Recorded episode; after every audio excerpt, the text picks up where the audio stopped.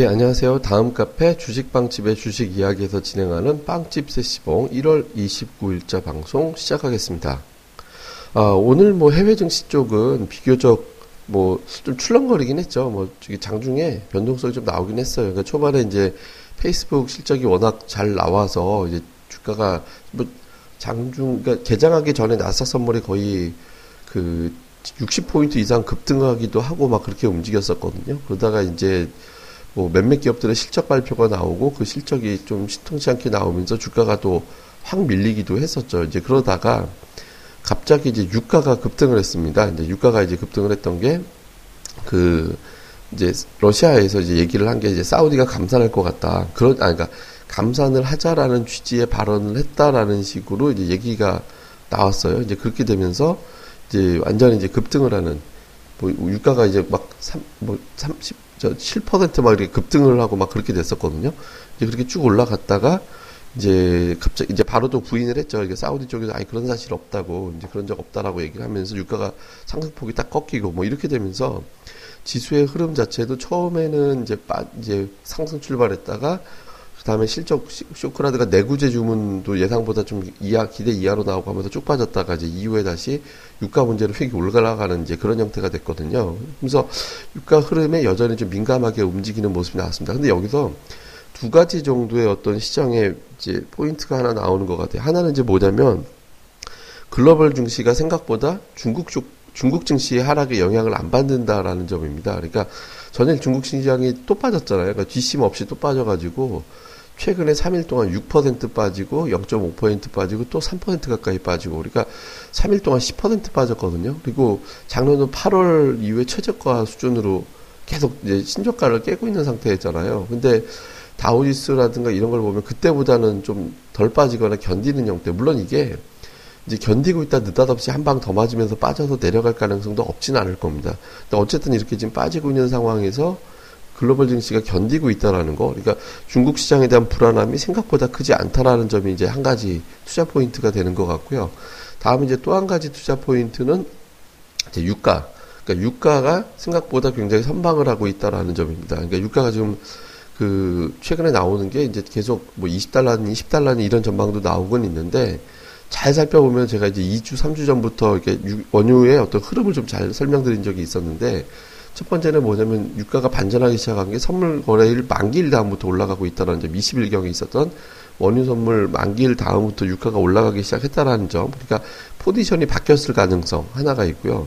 또 하나는 자꾸 산유국 쪽에서 감산 이슈가 제기가 되고 있다라는 점이랑 세계은행 이런 데서 원유 전망치가 37달러로 나오고 있다는 점. 그러니까 원유 값이 어쨌든 지금보다 올라갈 요소들이 자꾸 생기고 있잖아요. 그러니까 어, 이게 이제 처음에 오만에서 제기를 했고, 베네수엘라가 자꾸 감산하자, 감산하자 조르지만 이제 무시받고 있다가, 이제 오만에서 다른 데 줄이면 우리도 감산할 의사가 있어 라는 식으로 해서 감산이라는 단어를 끄집어내기 시작하면서 계속 감산이 이슈가 되고 있어요. 다음에 이제 러시아 쪽에서 얘기가 나오고, 오늘 러시아에서 주장하는 게 사우디가 또 얘기가 나오고, 이게, 이게 무슨 얘기냐면, 산유국들이 이제 죽겠다라는 거거든요. 지금 죽겠으니까 한번 간보는 거죠. 그래서 이런 얘기 끝냈을 때 어떻게 반응을 할까? 그러니까 이런 부분들에 대해서 자꾸 이제 간을 보는 그런 시도가 나오고 있다라는 거죠. 그러니까 이런 걸 추정을 해보면 아마 원유값이 계속 올라갈 가능성이 좀 높지 않을까.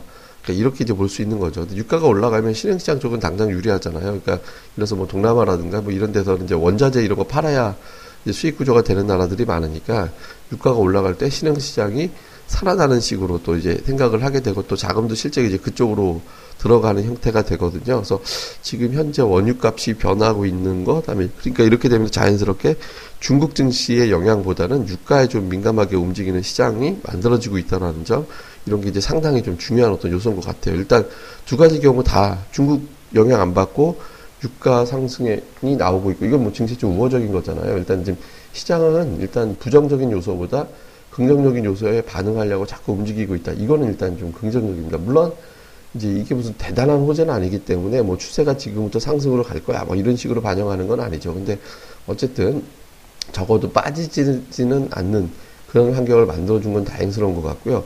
이제 또 하나 오늘 투자 포인트는 환율입니다. 그러니까 이제 일단 대외적인 요소는 좀 괜찮게 들어오는데 환율인데 왜 환율이 이 시점에서 중요하냐면 외국인 투자자들이 최근에 매매하는 패턴이 좀 달라지고 있잖아요. 그러니까 잘 살펴보면 1월 21일 이후에 지금 외국인들이 선물을 계속 사주고 있고 현물에서 매도는 줄어들고 있거든요. 그러니까 매도가 한때는 순매수 전환도 하기도 했었고 어제 같은 경우는 뭐 100억대로 순매도가 좀 줄어들면서 마감이 됐고 물론 동 저기 마감 이후에 시간에서 더 줄인 거기도 하는데 어쨌든 외국인 투자들의 현물 매도가 진정되고 있는 거는 사실이잖아요. 그리고 주식 선물 시장에서도 계속 매수세가 들어오고 있고 뭐 옵션이라든가 이런 것도 상방 쪽에 가까운 흐름이 나오고 있거든요. 그러니까 이렇게 이제 만들어진 상황에서 이게 다시 망쳐지는 경우가 생길 수도 있습니다. 뭐냐 환율. 그러니까 전일 환율이 이제 갑자기 좀 올라갔었는데 이 환율이 올라간 이유가 뭐였냐면 뭐 물론 저기 북한에서 미사일 실험하는 것 때문에 이제 환율이 올라갔을 수도 있는데 실질적으로 북한에서 미사일 실험을 하진 않았 이제 당장은 하진 않았 미사일도 실험이라고 그러나요? 발사라고 그러죠. 하여튼 이제 그게 실제로 발사된 건 아니기 때문에 이제 뭐 환율이 다시 더 올라갈 이유는 없었거든요. 근데 종가 쪽으로는 어쨌든 올라갔잖아요. 저게 싸우 저 이란에서 자금 빼간다라고 그래가지고 한 10조 되나 우리나라 하여튼 그거 빼간다고 그래가지고 올라간 거거든요. 그러니까 이거는 자, 당연한 거죠. 그러니까 이게 무슨 대단한 돌발 악재가 생긴 건 아닙니다. 왜냐하면 이란이 이제 자산이 어차피 동결됐던 게 풀렸기 때문에 이제 일단 회수해야 자기네들 뭐 나라 개발도 하고 이것저것 투자하잖아요. 그러니까 그거 자금 가져가고 그러고 나서 뭐 그 자금으로 우리나라가 이제 그 돈 생겼으니 우리한테 미수였던 건설 이런 것도 갚아 다음에 이제 저 우리나라 이제 수주도 좀 많이 좀 해줘 뭐 이렇게 이제 하면 되는 거니까 이거는 이제 단발적인 재료지 추세적인 재료는 아니에요. 근데 어쨌든 환율에 대해서 올라가 있는 상황을 외국인들은 굉장히 싫어하거든요.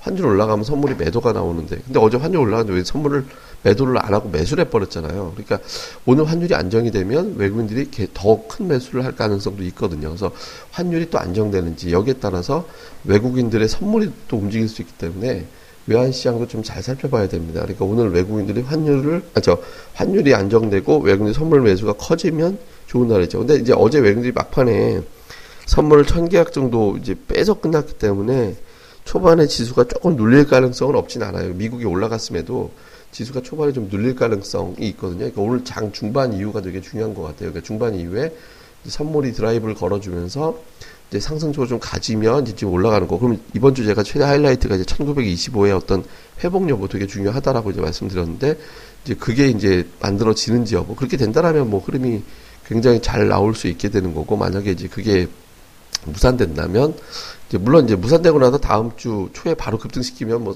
상관없습니다. 그냥 그냥 뭐 일단 차트상 그냥 하루 정도 한 번 정도 어떤 눌림은 시장에서 받아들여질 수도 있으니까 그 대신 다음 주에 바로 치고 나가는 그림이 나와야 되거든요. 또 경우의 수를 또 만들어야 되잖아요. 근데 그거보다 일단 깔끔하게 오늘 시장이 이제 종가 쪽에서 좀 올라서 끝나주는 게 여러 가지 면에서 좀 편안하거든요. 그래서 뒷부분에서 이제 끌어올려주는지 여부 이런 것들이 굉장히 중요하니까 오늘 시장에서는 환율, 외국인의 선물 동향, 그리고 이제 오늘 종가 요 세 가지를 좀 중요시 보면서 예, 판단을 하면 이제 될 것 같습니다.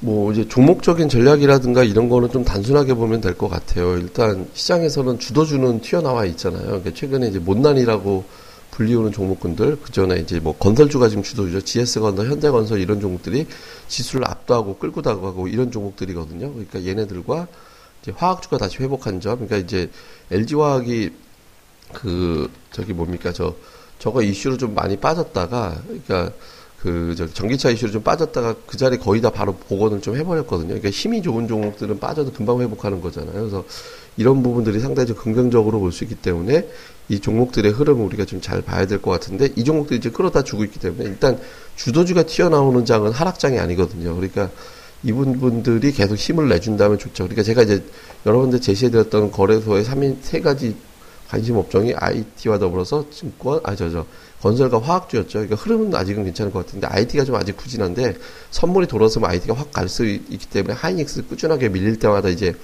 좀, 하이닉스 같은 종목이나 뭐 삼성 전기, 이런 종목들은 좀 밀릴 때마다 한번 관심 있게 모아가는 것도 나쁘진 않을 것 같고요. 뭐, 코스닥은 제가 일관되게 말씀드린 세 가지, OLED, 바이오제약, 그리고 전기차, 이게 세 가지 정도 되니까, 이런 것들 계속 체크해 보면서 이제 뭐 꾸준하게 늘려놓고 가져가는 그런 전략으로 가면 되지 않을까라고 생각을 합니다. 근데 그 외에 뭐 개별적인 이제 스토리나 이런 있는 종목들이 많이 있습니다. 뭐 우량주 쪽에서는 호텔 신라 같은 게 중기적으로 좀 추세 뒤집은 거 아닌가 이렇게 싶은 종목들도 있고 하니까 이런 것도 수급이랑 이런 거 잘 참고하면서 특히 기관들이 꾸역꾸역 받아먹은 종목들 중에서 최근에 팍팍 돌리는 종목들이 많이 있거든요. 현대건설이 그런 케이스인데 현대건설 같은 수급의 패턴 보이는 종목들 잘 좀 체크해 보시면서 어, 종목 이제 공략하는데 참고를 하시면 좋을 것 같습니다.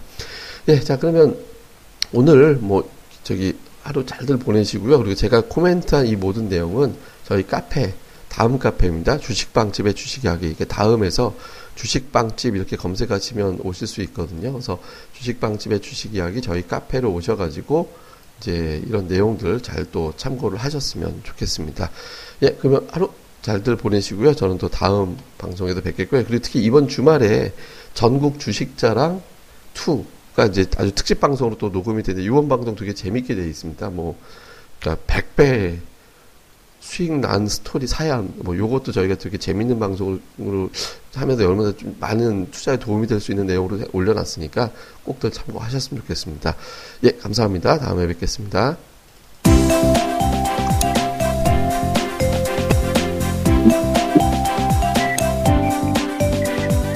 아, 안녕하세요. 주식방집 운영자 불사조입니다. 주식 투자하기 참 답답하시죠? 어, 공부하자니 배울 곳이 마땅치 않고 또 여기저기 이상한 광고에 혹해서 가입했다가 낭패만 당하고 이런 답답한 투자자분들을 위해 저희가 VIP 빵집을 열었습니다. 어, 실전 투자대 1위 출신의 공략주 발급법, 차트 전문가의 매매 급소, 시황 전문가의 쉽게 이해되는 오늘장 브리핑, 그리고 저희 멤버가 직접 탐방해서 알아낸 다양한 기업 정보를 정리해 드립니다. 부담 없이 편안하게 가입할 수 있는 신한 VIP 빵집에 많은 가입과 관심 부탁드립니다. 자세한 내용은 다음 카페 주식빵집의 주식 이야기에서 직접 확인하시기 바라고요. 문의 전화는 010-3043-0909 0909입니다. 010-3043-09 없다. 네, 두번 기획해 주세요. 네, 감사합니다.